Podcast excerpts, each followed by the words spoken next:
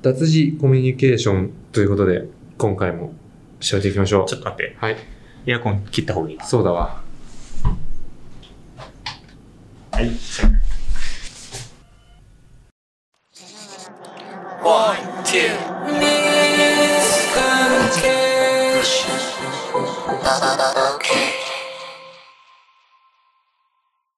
Miscommunication. Okay. 脱字コミュニケーション第14回、3回、 3回。 3回か4回、いきましょう。 はで、まずじゃあ前回までの感想をね、い。読み上げていきます。えー、これね、もう2ヶ月前に来た感想なんですけど、ほうほ。まあ我々は別に、あの、タイム感を重視していないというのは、もう何度も言っていうるこそとうでなんすで、ね。口は酸っいぱく。言います。アイスカハラさんからの、海が聞こえる、えあージブリの回ですね、えー僕まだ見てないんですけど、えー海が聞こえる僕も好きなんですけど、監督が絶対少年とかの、えー、望月智美なんですよね。うん。えー6、7年前に見て、それでも当時の高校生の大人っぽさ大人っぽさに、えーフィクションとはいえびっくりしたのを覚えてます。えーバブル後ぐらいの日本の雰囲気を反映しているのを見るのが面白かったです。海が聞こえるの監督が、絶対少年とか。でもそれ、これもアニメですかね。そうですね。うんもう絶対少年自体見たことないんだけど、うんこのね、望月智美っていう監督が、うん。メゾン一国だったりとか、あうとん気まぐれオレンジロードとかのね、うん劇場版の監督やった人でもあるの。えで、まあそういう、なんていうか、ノウハウ的な感じのが活かされてるのかな、みたいな。ー、ババブルの後って感じがするんですかそれはやっぱり。まあしますね。あ、するんだ。うえーじゃあ海が聞こえるもそこに現れてると。うん。はいあ、あ、てか、この2作にはしないけど、そのうん海が聞こえる自体にはするよっていう話。あーあ、そういうこと。うんはい。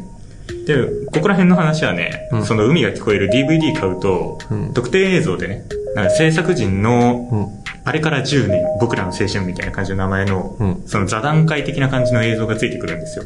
DVD が10年後に発売されたってことっていうよりかは、その後、んまあ、後々ついてきたって感じですね。よく、よくわからないけうど。んよくわかんないけれども、あだよるんですよ。はいまあ、そっち見てると面白いかもしれないですね。はいなるほどねう。ん。うん。はい。えっと、じゃあもう一個、友達幻想についてもね、お、同じ、はいああの方から。友達幻想について、文脈的にはこの年代だと、自己啓発批判としての関係性の重視、みたいな側面があるんですよね。えー菅野さんの、あ、違う、えー菅野さんの愛の本がとても好きです。なといるほうど。ね。はい。菅野さん、あの、友達幻想の作者のね、うんうんうん。あれ、2009年とか10年とかだったっけ2000そう、そんぐらいだね。そ、それくらいの。うん。愛の本、愛の本買いました。まだちょっと読めてないけど。うん。けどね、あれなの、この方から DM もらって、その、はい自己啓発批判としての関係性の重視うん。っていうことで、あの、早水健郎さんっていう、ほう。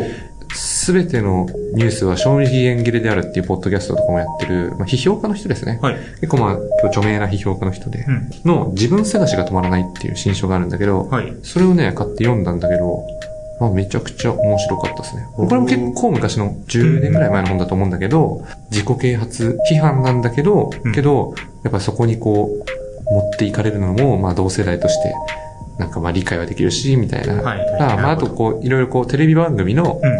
なんでこう、自分探しってそもそもなんか、ん何なんだっていう。うん結構新しい単語なんですよ。うん僕もあの、大学3年生の時に、そういう授業をちょっと受けてて、お自分探しの授業じゃないよ。あの、なんかその自分探しとか、自分を愛するとか、うん。なんかそういうのが、こう、出てき始めたのって、に2000年代初頭ぐらいからなんだって。へえ。で、その自分探しって、まあ結局、最終的にはその搾取されちゃうわけですよ。うんそれはまあ企業側の戦略だったりするから。まあそうです自分探しをしようみたいなさ。うで、なんかそれをこう、最初に、というか、一気にそれが広まるきっかけになったのが、うあの、なんだっけね、有吉の、う有吉と、ちょっとごめん、名前忘れちゃったんだけど、ヒッチハイクするね、旅がね、ああ、番組でね。番組がねありましたね。なんだったっけえーっと、多分、あの、世代の方はね、もうめちゃくちゃ見てた人が、多分、大半だと思うんですけど、えっと、ヒッチハイク、ヒッチハイク旅、電波少年、うんうんうん。えっ、と、ユーラシア大陸を横断すると。そうだそうだ。そうだそうだ。サルガン、あ、そうだ、サル岩石で横断するっていうね、企画があって、これの第1話が YouTube でも見れるんですけど、はいまあでもまあ面白いんだようんね、やっぱ見ると、今見ても。これでこうヒッチハイクが流行ったりとか。そうだよね。伝説扱いだよね。そうだよね。まあなんかそういう、そういう話とかもなんかまあ載ってて、すごいね、やっぱ面白い話いだろっんたんなで。意味で面白い。うん。だからそれがまあ自己啓発批判として、うん。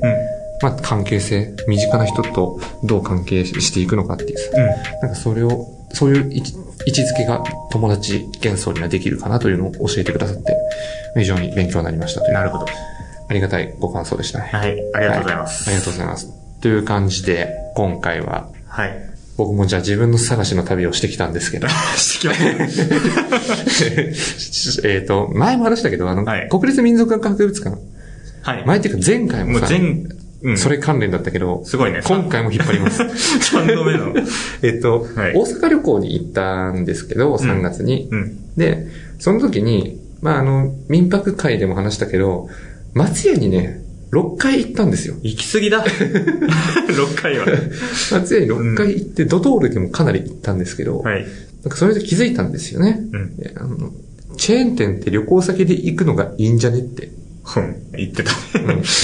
で、うんえーっと、まあ、大ブーイングを食らうわけですけれど、うん。まあ、批判旗を翻してるからね、世間。でも、うんなんかこれ、うん。僕旅行別に全然好きじゃないか、ないんだよね。はい。なかった。うん今は結構旅行したいなと思うけど、はいなんでかっていうと、なんか別に食べに行きたいとかないというか、うん。なんかそこまでこう食事になんか熱心な感じになれないっていうか、もちょっと、うんすごいね、サイレンが。ちょっと、なんか、火事か火事だね。もう一台。そう、さっきも一回通 って、もう一台行ったから結構強いのかもしれないですね、火が。ちょっと、あの、今回、今までで一番サイレンが聞こえる回になるかもしれないんですが、ご了承ください。ちょっとすみません、もう編集する体力が多分、ここまでだとないの で、もうあの無視してください。はいお願いします。で、まあ食事にあまり興味を持てないという人は、おそらくいるはずだと。そうですね。まあ別に僕は食事が好きだし、うんそれあのもう誤解しないとしてるのは大阪旅行で、えっ、と、ちゃんと美味しいうどん屋さんにも行ったし、はい。ね。美味しいうどん屋さん2軒行ってるから。 2軒行った2軒行ったんだよ。おお行ってますね結構ちゃんとし2000円とか出したから。うね。だから、あの、ちゃんとお金出していいもの食べようとかっていう気もあるんだよ、せっかくだからね。けど、松屋には6回行ってんだよ。うん結局そっちに落ち着いちゃうってことだよね。しかも、うん1週間行ってて、6日間行ったわけじゃなくて、うん1日2回行った人があるから、 うんすごいよな。なんかもう今日はもういいや、みたいな。うん。え、それもう旅行先とかじゃなくても厳しいもん。本当、うん全然そんなことないけどな。さす、な、さすがにちょっとバリエーション出したくなってくるでしいや、むしろ旅行先の方が安心感あるから、ょ。ああ、そういうことだなんかでらチェすーン店って、うんその、全国どこでも同じ味を提供しているっていうのがうん。目玉なんだから、うん。ちょ、全国で行こうっていう。うんうんうん。まあ、 そうまあね、うん僕も試したんですよ。あ、試したのそうなんですよ。先月あたりに名古屋に行ったのね。はいはいはいはい2泊3日。うん。で、その時に、まあ、旅行先でこそチェーン店に行くべきだみたいな感じの話をしてたからさ、君が。僕がね。うんうん。だから、その夕飯とかはチェーン店の方で行きましょうっていうので、1日目が、まあ、昼間にうん、春日亭、あの、油そばの、ね。油そばはいはいはのい。チェーン店。はいはいはい。可愛いマスコットキャラクターが、油ビーム、 繰り出してるやつ。うんはい。に、バイクもすごい ね。とことん遮られるけど。遮られる。まあまあいいや、もう、もう無視しよう。はい無そうで視、無視しすねます。ここからもうこはこから無視します。ははいい。。で、夕飯が、ペッパーランチ。はい。で、その次の日は、もう夕飯、焼肉ライク。お全部チェーン店だ。そう、全部チェーン店なんですけど、なんで名古屋まで行ってそんなとこばっかり行って。おー。だいぶスタンスを変えてきましたね。僕のせいでね。うんそうだだよねね。ただ、最終日はうん、やっぱり、本郷亭っていう、うん。その名古屋でしか食べれないものを食べちゃったね。何本郷亭って。ラーメン屋さんラーメン屋さん、うんはいはいはいはい。その名古屋にあるラーメン屋さんなんですけど、うん。やっぱりね、チェーン店ばっかり行ってると、うんここでしか食べれないもの食べたくなるわっていう。あなるほど、ね。そっちの方に落ち着いたわ。僕は逆に。いや、まあまあ、そそうなんだでもさ、チェーン店行ってる時にさ、安心感あったでしょ安心感はあった。で、しかもこう、考えなくていい感じもさ、うん。いいしそうさ。なんだよね。で、お金もまあ、そんなに予想できる金額じゃん。うんうんうんじ。ゃあ普段払ってる金額だからさ、はいね。だからいいなって思ったでしょそうだねそう。あの、良さは認めるわ。一人で行ったんだよね。一人で行った。そうだよね。うんまあ一人で、僕も大阪一人で行ったからさ。うんうん。まあだからできた。まあそうだね。友達と一緒に行ってて、チそうェーン店ね。行こうぜとは言いにくいかもしれない。僕はぜひ行きたいですけどね。 内心。ぜひ行かせてくださいという。はい。うん。旅行、友達と行って、そういうこともあったしね。うんうん。チェーン店行くどころか、セブンで買って、あの、宿で食べると いう、えーことすらしてたうん。し、まあ、絶対みんなしてるとは思うんだよね。まあね。うん。だから別にそれが、それになんかすごい罪悪感を感じる必要がうんうん。あるのかっていうと、そこまでないと思うし、はいなんかむしろ食事を楽しまなきゃいけないみたいなのが、うん。なんか圧になってることもあるんじゃないですかと。そうですね。あの、調べる時間とかね、結構しんどいですからそうね。そうそうそう。ただまあ、現あの、旅行、そのこの話をさ、昔大学でしたらさ、うん友達と、この、あの、チェーン店別に行くけどな、みたいな。はい言ったら、なんかもう、超、目ん玉ひんむいて、なんか、 前に目ん玉落ちちゃって、あ、落ちちゃった。そう、友達の目ん玉が。落ちてしまったんで落すっかこちちゃうぐらいびっくりしてて、はいで、ちょっとそれ拾って返して、うん目ん玉入れてから、はい友達が言ったのが、はい。もうありえない と。旅行って、もう、食べに行くもんでしょ、みたいな、うんうんうん。言われて、それが僕は結構びっくりしたのね。なるほど。で僕は他に見たいものがあるんだっていうね。うん。なので結局まあ優先順位の話まあそうですね。じゃんっていうね。だからまあ全部がチェーン店、もう本当にもう食事はもう一切やりません。今回もういいですってなったら全部チェーン店にしてもうん。いいし、まあ本当にセブンで済ませるとかさ、コンビニ弁当で済ませるとかでも別にいいしさ。そういうあり方があってもいい。そうそうそうそう。いいわけですよ。うん。ね、それでね、まあ調べたんですよ。うん旅行食事って検索すると、興味ないってサジェストされるんだよね。なんですよね。旅行、食事、興味ないって。結構一番上に出るそうそうそくらいの勢いで。う。で、これ上から5つうん、ちょっとサイト見ていくと、一番上出てくるのがね、はい。ヤフー知恵袋が出てくるね。ヤフー知恵袋。次に、えーキウイ人間のブログが出てきます。うん。 個人ブロガー。個人ブロ高グ野ですね。で、えートゥゲッター、トゥゲッタカンパン、なんでしょうね。ー。かかなんキャン、キャンパン。これも個人ブログっぽかったけどね。うんあ、これも個人ブログですね。なるほど。はい。老夫婦の個人ブログです。はい。で、あと、えーまとめたニュースっていう、なんこれかは、もう、2ちゃんねのちまゃとんのめ。まとめみたいなやつと、あと、あと PR タイムズっていうやつで、が出てきてう、ん、うんその5つうん。はい。をちょっと軽く読んでみようかなと思いまして、はい。えー、トゥゲッターでね、えー食事に対する価値観が合わない人と旅行すると、最悪旅先で喧嘩になるという話。うんうん、確かに。そうですね。で、このツイートね、えっ、と、もう、すごいリツイート、なん、どんぐらいバズってんだろう、これ。めっちゃバズったツイートがね、もうまとめられてるんですけど、はい。えー、うん1.1万いいね。4700リツイートね。えー飯はしっかり食べたい派と、飯は割とどうでもいい派がいる旅は、事前にしっかり調整しておかないと、最悪、旅先で喧嘩になる。ソースは Y。うん。飯は割とどうでもいい派でも、別に名物食わなくてもコンビニ弁当や牛丼屋でもいい、けどちゃんとした時間に食べたい派。と、抜きでも変な時間でも構わない派でまた分かれる印象。だしちょっと一回整理すると、はい。しっかり食べたい人とどうでもいい派がいると。うんうん。で、世の中のおそらく大半はしっかり食べたいんですよ。旅行先で。そうですね。旅先で。で、ちなみにちょっと、あの、先取りしちゃうけど、え PR タイムズの記事だと、アンケートが取ってて、旅先、JTB のアンケートですね。旅先でその土地地域の名産品や食事を楽しんだことがありますかって質問で、まあ91%があると答えているわけですね。まあまあ。 80代以上だと100%ですね。ええ、すごいね、それ。うん、80代以上。まあだから、やっぱり旅行っていうのがやっぱすごい貴重な体う験ん。だったそうだね。から、うんあとそのお土産とかもさ、あの、この間ツイッターでなんかお土産を買う文化わからんみたいな。うん。食事、し職場で、にお土産買ってくみたいな。はいあ。の文化わからんみたいなのがちょっと跳ねてましたけど、あれ昔の人たちは、もう大量にお土産買ってたんだって。らしいですよね。ねそれで、なんか、観光地っていうか、うん温泉街とかは成り立ってたみたいなそうそうそう話をも見うなまんかしたけど。大量に買ってトラックに積んで、もう家に送ってみたいな。うんなんかそれが当たり前みたいな。で、それはやっぱり周りの人が、かあの、社員旅行とかは、そのうんまあ社員のまあその家族は旅行行けないから、で、特に家族で行く機会もないから、まあお土産を渡して、まあ、うん行ってきたよってこう、あげるみたいなのが、まあすごい文化としてあったみたいな。うん。けどまあそれがまあ失われつつあるんですねっていうね。ことだろうね。やっぱり確かにこのみんな旅先で食を楽しんでるとは言っても、まあ9割方、どの年代も楽しんではいるけど、まあそれもこれから、まあこれはそんな変わんないのかな。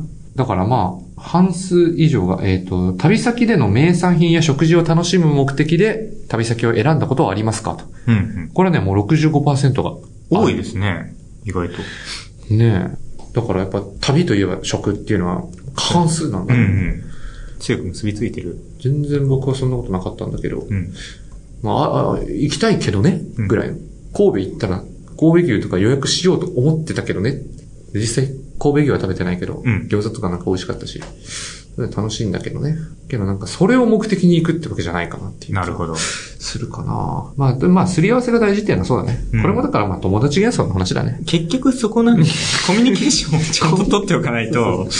うん、うそうね。でもこの割とどうでもいい派でも、ちゃんとした時間に食べたい派と、抜きでも変な時間でも構わない派っていうのは、うんこれあるね。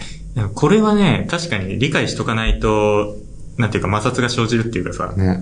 僕だって旅行先に松屋に6回行くような人がいるっていうの は結構、しかも松屋うん24時間やってるから、めっちゃ夜に行ったり、うんなんか4時とかに行ったり、あの、昼、夕方の。結構衝撃的だったから、うんでもそういう人もいるんだよね、多分。そうやっぱ一人だとね、そういうことができるからいいよね。そう普段からそういうことしてるからうね。ん。 健康的じゃないな。うん。まあ、そうね、抜き、朝ごはんって食べる朝ごはん食べますよ、基本的に。朝ごはん僕食べないんだけど、おうまあ起きてないからっていうのもあるけど、うん起きてても食べない。朝ごはん別に。ああ、食欲が湧かないから。いや、食欲はある。お腹は空いてんのお腹は空いてるけど、別に朝ごはんを食べようとは思わ ない。なぜなら朝ごはん食べるやつはダサいから。そんなさ、車に構えるにしても構え方がよくわかんない。うん。朝ごはん食ってるやつダサいと思ってるから、朝ごはん、絶対食べてるやつの朝方がごかっこはいいんでし、ょ。朝ごはんダサいよ。そ朝ごはんなんかダサい。やめた方がいい。う。ああ、うん。やめましょう。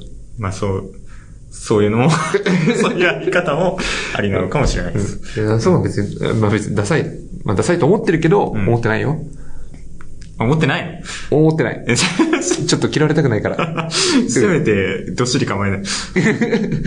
えっと、まあはでいも抜き、朝ごはん抜きでいいけど、でも旅行だとさ、必ず、てか免許合宿の時に、めちゃくちゃ朝ごはん大量に出たわ、そういうの。うんうん。ちゃんと食べたよ。別に食えるから。食食え、食えないわけではない。うんなんなら別に朝からステーキとか全然食べれる。おう。けど別になんか食べようと思わないっていうか。まあそういう人も、昼だけ抜き、昼抜きますって人もいるしね。うんうん。とにかくすり合わせが大事だね。すり合わせですね。うんうん。で、そのヤフー知恵袋であるのが、2021年6月のね、うん。質問ね。食に興味がないので、旅行行っても現地のものを食べず、安く済ませられるコンビニでパン1個しか食べないのですが、親にもったいないと言われました。あー食目的ではなく観光目的であり、現地のものは高いので、安いもので済ませたいがためにそうしているのですが、どうしてもったいないと思うんですかホテルに泊まるときも素泊まり、あるいは朝食のみです。夜は食べません。うん。これ面白いのはさ、一行開業してさ、辛口コメントをお控えしください って。だから、だから、ディズられるんじゃないかっていう予想はしているっていう。やっぱりね、うん。でも全然別に、 そういう人もいるっていうのは、そうね。お責められるべきようなことではないんだけど、絶まあ対。だから、食目的じゃなくて観光目的だから。うん。でも僕はこれに、やっぱこれ気づかなかったんだよね、自分で。そのなんか旅行行ったら食べなきゃって思ってたから、あの、そうそう。自覚したのが結構だ。から、そう、大学1年生の時に仙台に行ったんだけど、はい。ずんだシェイクとかうん。飲んだんだけど、うん。ん美味しかったから良かったけど、なんか別に、別にだな、みたいな。飲みたいとは思わなかっなんで飲んでんだっけみたいな。た。ああ。とか、あとなんか、う。えっ、と、牛タンの、なんかラーメンみたいなんうん。やつも、そのなんか、いいとこじゃなくて、ちょっと時間も遅かったから、なんか駅の中にある、なるほど。フードコート的なはさ、いとはいこでさ、なんかは、い うん。食べたんだけどさ、別にこれ食う必要ねえなと思って。まあ、フードコートだったらそんなに。そうだよ。ね。行くんだったらいいとこ行けばいいし、うんと思って。サイゼにも行ったんだけど、うんもう時間ねえと思って、サイゼパーって入ったんだけど、なんかすごい罪悪感あったんだよね。うんもう。最僕、なんか、あの、仙台まで来て、サイゼかよ、みたいな。でそれこそもったいないっていそうそうそうう感じのね、だ風から潮がありますから。せっかくだから、んちょっと、多めに注文しようと か、もうなんないしな、別に、うんサイゼだったら。だからなんか、ちょっと罪悪感あったんだけど、うんけどなんか、罪悪感を持ってお金を使うのもなんかちょっとあれだから、うんうん。だったらもう、だから今回の大阪旅行はもう松屋に行こうと思ってあ、ま、行ったわけだから。町屋に行こうと思って行った。そうそうそうそううんいや観光目的があったから、うんねうん。それ民泊でその分めっちゃ買ったから、ズロとかそうですよねそう。いいんだよ、だから。これベストアンサーが、あの、北海道に来たら北海道のコンビニエンスストア、セイコーマートでお買い物してくださいっていうのがベストアンサーに選ばれてますね。これはベストアンサーですね。うん。北海道限定だけどね。もうだから、北海道、セイコーマートって北海道の、うんまあ、インフラって言われてうんるぐらい。うんうんね、だからね。だから、無理はしないまでも、ちょっと限定っぽいものもうん食べれたら気楽なんじゃないみたいな感じそのうね提案ですけど。確かにこれくらいだったらね。うん。まあ他の回答は、まあ、人それぞれだからね、みたいなうんうん。人もいるけど、まあなんかまあわかるけどちょっと名物食べた方がいいんじゃないのみたいなことを言ってくる人が、まあいる。こういうダサい人はまあ、無理だとそう だからそうじゃねえっつってんだろうっていうね。んそうですね話ですね。え、でもこの質問者も、ホテル泊まるときは素泊まりか朝食のみですって、やっぱ朝食つけちゃってるからやっぱダサいですね。朝食に対する当たりが非常に強いな。朝食食えなくなってきた。うんもう、自分で首を絞めてる今。うんで、もう一個が、なんか、キウイ人間のブログっていうブログがはい。ありますけど。えー、まあ、目次だけでいいか。全く興味がないわけではありませんと、食事にね。うんただ、グルメな人と旅をすると、えー、食にかける情熱の差が大違いですと。うで、まあ、目次見ると、まあ、まあ、優先順位の問題ですねって、ね、書いてありますね。うん。まあ、だからやっぱそうだよ。優先順位だよ。うん優先順位をしっかりつけようっていうね。そうですね。食事するんだったらもう食事の日を作ろうん。う。で、そうじゃない日は松屋で済まそうって。僕はそれが言いたい。そのくらいの。そうでそこに罪悪感割り切り方をね。感じる必要はないと。うん。ただまあ、宿を取ってて、めっちゃいい宿取ってて、うん。一泊何万とかするんだったら、まあもったいないなっていう気がするかもしれないけどね。うんうん僕は今回ドミトリーで一泊2000円とかだ ったから、なんかそんなにうん一日無駄にしてもいいやとか思ってたけど、ドトールで半日過ごして、七尾旅人のライブ行ったからね。すごいね。な何やってんだろう ね。で、このブログ、定年後の過ごし方、生き方。はい。ね、2018年、古希を迎えるご夫婦のうん。旅先の名物料理に全く興味ない私たち夫婦っていうあブログエントリーがああ。るすごいね。二人とも興味ないんだね。これはまあいいご夫婦ですようね。んうん。ここら辺共有できたら確かに楽そうっすよ。ていうかこれあれだな。もう食事とかに限らないわ。うん。熱量が同じじゃないと、共同作業はきつい。確かに。絶対にそう。間違いない。ポッドキャストも、これ僕がすごいやる気で、リサーフランクがあんまりやる気じゃないとか、あるいはその逆とかだったらうん、相当しんどいぞ。うん、確かに。モチベーション同じぐらいでしょ多分ね。うん。同じくらいだ同じぐらいでしょうん。 ?3000 回やるって言ったもんね。いっちゃそう。同じで、モチベーションが違うとやっぱりう、ん。大変で、そこの摩擦ほんとでかいよね。うんうん。なんかあるそういう。そういう話。まあ、ただ、その旅行です、絡めると、ん。城を見るかど うか。その旅行先のなるほど城ってさ、なるほど。はいはいはい。なんていうの見といた方がいいみたいな感じのやつがあるじゃないですか。うんうんで、まあ僕はさ、城好きだから見るんだけどさ、うんうんただ明らかに城が好きじゃなさすぎる人が旅行先の城 にいるのよ。結構ぼちぼち。この人は義務、義務感で来てんだなみたいな感じではいはいはいはいうんそういう人には見に来なくていいんだよって伝あーえてあげたい気持ちになってきたわ。旅行先の城は確かに、確かに。うん。城問題めちゃくちゃ。城みたいね。うんそう。それはでかいね。うん。だって、うん興味ない人からしたらさ、全部同じでしょ。多分いや、ほんとそうだようね。ん。松本城は良かったよ。うんうんうん。黒いやつだっけうん。だよね。あれはかっこいいけど。ただなんか、それくらいだよね、多分。確かに。あ、城はかなりうん、城への情熱、めっちゃ城みたいって人で集まれば幸福だけどう、んそんなことまずないもんね。そうなんですよね。絶対ないよねう。ん。一番ばらけるかもしれない。城の教師確かに。うわ、城へのきょ食事より全然、やばいかもしん ない。もう、だって、しかもさ、登るのもなんか大変だったりするじゃん、うん城。うんうん。好きな人にとってはもう、でも絶対欠かせないから、そうだよね、うん。行くので。せっかく来たんだからい行くしかないだろうってね、うん。言うよね。うん。小田原城って行ったことあるあるよ。近いもんね。うん。小田原城になんか社会科見学で行ったんだけど、はい。なんか別に行けるから、いつでも。まあ確かにローカルですうよ。ん、なんかすごいめん、なんか、なんか、何これって感じだった。うんうあん。江ノ島とかも同じ感じ。あー。江ノ島とか別にさ、うん。どんぐらいかかる ?1 時間はかかるか。いや、1時間もかかんないと思う。かかんなうん。結構な近さだけ。そうだよね。このさ、うん30分ぐらいとかでさ、うんうん。着くからさ、あんな、あんな混んでるとこにさ、で、しかもなんかめっちゃ登るじゃん。なんか、奥行くと。登る登る。何これ っていう。高校生とかがうん。デートするまででいいよ。江ノ島なんか。そんなこ と言う江ノ島は、魚介系のラーメンがめちゃくちゃうまいですよ。ああ、もう魚介系のラーメン僕苦手なんだよ。じゃ、本当に食べたね。江江ノ島。は、江ノ島はだから本当に、 うん。うん、ちょっと僕は微妙かな。まあ、もう相当行ったしな。あ、頻度的に。うん、すごい行ったからっていうだけで。別に江ノ島ディスってないです。うん。ディスってた。ディスってたね。うん。まあでもあれだよね。そういう、たまにしか行けないみたいな感じの、うんそういう希少性がなくなると、そうね。やっぱり興味的にってそういうねの。が。モチベーションがないときついわ、やっぱり。うん。あの、卒業、大学卒業で、うちは、あの、設計課題をグうんループでやるっていう、まあ、珍しい、はい。あの、形態をとってるんだけど、やっぱりそのグループも、やっぱり全然卒業できればいいや、みたいな人もやっぱりいるわけよ。そうだよねけ。どやっぱ賞を取りたいっていう人もいて、で、僕のチームは、まあ、みんな割と、モチベーション一緒な感じで、ああ、いいね。まあ、あっちがどう思ったか知ら ないけど、わかんないけど、うんまあ、もっと僕もっといろいろやれることあったなって、ちょっと後悔はしてるけど、うん。あのー、まあ結構平和にやれたんだけど、やっぱり途中でドローンする人いるんですよ。うん。聞ける人いるんですよ。で、最後だけ発表の日だけ来て、卒業の単位はもらうみたいな。 小賢しい。なんかもうね、なんかね、あるっぽいんだよね。うんでもやっぱり留年しちゃう子もいるうん。し、そうね。やっぱりね、チームでなんかやるっていうのは、グループワーク、確かに、そういうの多かった気がするわ。 うん。でやっぱ友達幻想だね。そうですね。ルール関係ルールと、フ関係です。ィーリング関係で。食事はやっぱみんなすることだから、うんうん。やっぱすり合わせ大事だね。そうですね。なんかすり合わせしといた方がいいシートとか、なんか欲 しいな。旅行、複数人で旅行するとき、はい。下手すると、うん。摩擦熱が起きるよってい、そうその注意勧告的なね、なんか欲しいよ、ね。項目を。今後欲しいよ、うねん。まあそんな感じで、えっ、とまあちょっとタイトルが過激ですが、うん。過激でしたが別にね、あの、地元の名産品食べるのは大事なんでね。そうなんですよね。それはそれで楽しいですから。大事だし僕はなんかうんちゃんとそこにお金を落とすっていう。うん。間違いない。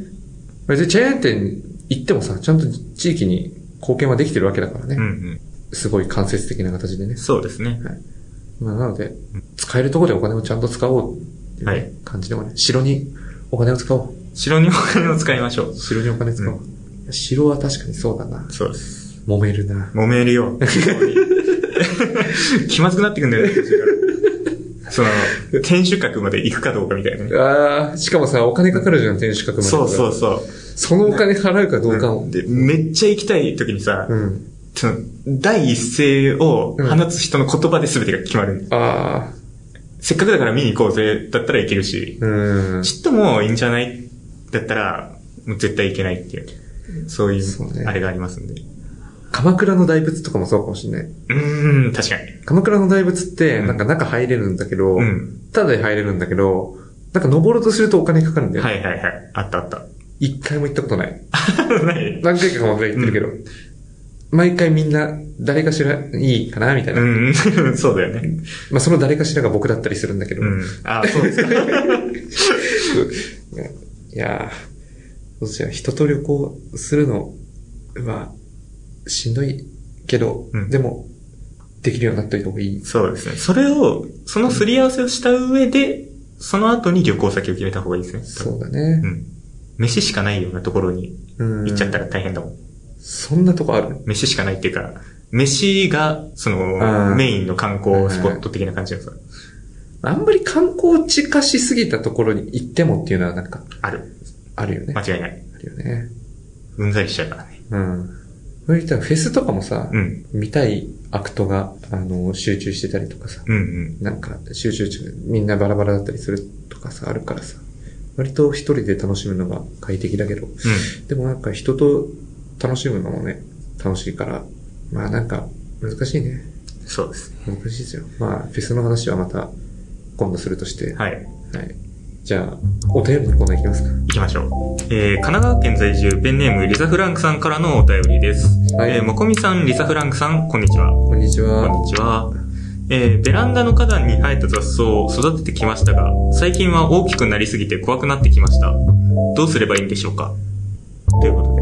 これこの前、愛着湧いてきそうなたんですよって言った、うん、前々回あたりだったのお便 り。その、まあ、ベランダに勝手に自生してた雑草があって、うんその、それをちょっと可愛いなと思って水あげたりとかして育ててたんだけど、うんやっぱ雑草成長スピードが凄まじいんですよ。うん。で、もう、この2週間前とかの時と比べると、本当にサイズが2倍になってる写真ないのの。写真ね、ちょっと怖くて撮れてないわ。 そんぐらい怖いんだうんね。でかいんだね、今ね撮。ったら、たたられちゃいそうな気がして。もう、その、自重で倒れてんだよ。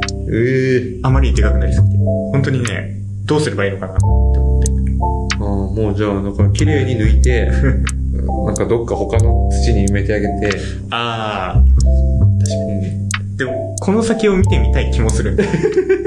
どこまで行ってじゃあもうそのままやれよ。 僕から言えること何もないです。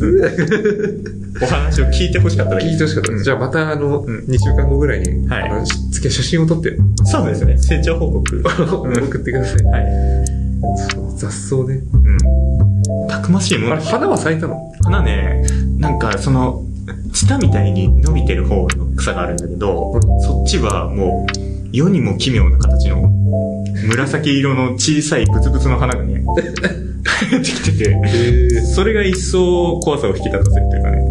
なるほどう。ん。でも、街中で、あ、この草、うちに生えてるのと同じだみたいな感じのやつ増えたの。そうだね。増えたか。なるほど。愛着がね。あそこで愛着がね、うん。湧くわけですね。そうです。じゃあ、お便りありがとうございましたってあ感りじでがとうご。ざいました。はい。じゃあ、あの、お知らせというか、いえー Spotify の番組のフォローお願いします。お願いします。フォローボタンありますんで、ぜひフォローしていただくと、まあ通知とか来るんで、はい。はい。あの、よろしく、まだフォローしてない方いたら、ん Spotify でよろしくお願いします。というのと、あと、ハッシュタグですね。はい。ハッシュタグ、今まで脱字っていうハッシュタグで、漢字で、2文字でうんやってたんですけど、なんかあの、余計なのが混じるのが面白いなって思ってたんだけど、うんなんかちょっと、鬱陶しいなって思うようになってきちゃったんで、うん。あの、元も子もないんですけど、 元も子もなってる。あの脱コミでいこうと。脱コミね。で、なんでかっていうと、うん脱コミって言ってくれる人がいるんですよ、結構。確かにね。直接、そなんか聞いてますみたいな感じで言ってくださる方、意外と脱コミって呼う。んでます。そうそうそうそう。だから、もうなんか、あの、なので、まあ、リスナーの方が決めたっていうことにして、あ、僕ら脱字が良かったんだけど、リスナーの方が決めてくれちゃったから、そうしようかなっていう責任転嫁を最悪だ。あはのしてもらって、えー、脱コミで、脱は漢字で、コミはカタカナで、い。えー、よろしくお願いしますす。みません。よろしくお願いします。お願いします。という感じで、はい。あとは、えーまあ、前回もお知らせしたけど、あの、カッサオーバーオールっていううんアーティストの、えーアルバムが出て、それにあの、ジャズ・ザ・ニューチャプターのなぎらみつたかさん監修でね、はいハンドブックが、えー CD、レコード、カードついてくるんですけど、うんあのルイス・コールとか、ね、他のやつ買ってもついてくるんですけど、そうです。あのーそこに寄稿をもこみの名前でしておりますので、視聴会良かったね。よかったね。良かったね、あれね。いろいろと。映画館で真っ暗になって、 あの音から逃げられないという感じでね、なかなか独特な雰囲気の。独特な経験でしたけど、あのーやってますんで、はい。ぜひ、あのー期間限定なんで、うんあの、ノートのリンクとかも、あの、そのお知らせのリンクも貼っておきますんで、よろしくお願いしますよろ。しくお願いします。という感じで、はい。終わりにしますか。そうですね。じゃあ、ありがとうございました。ありがとうございました。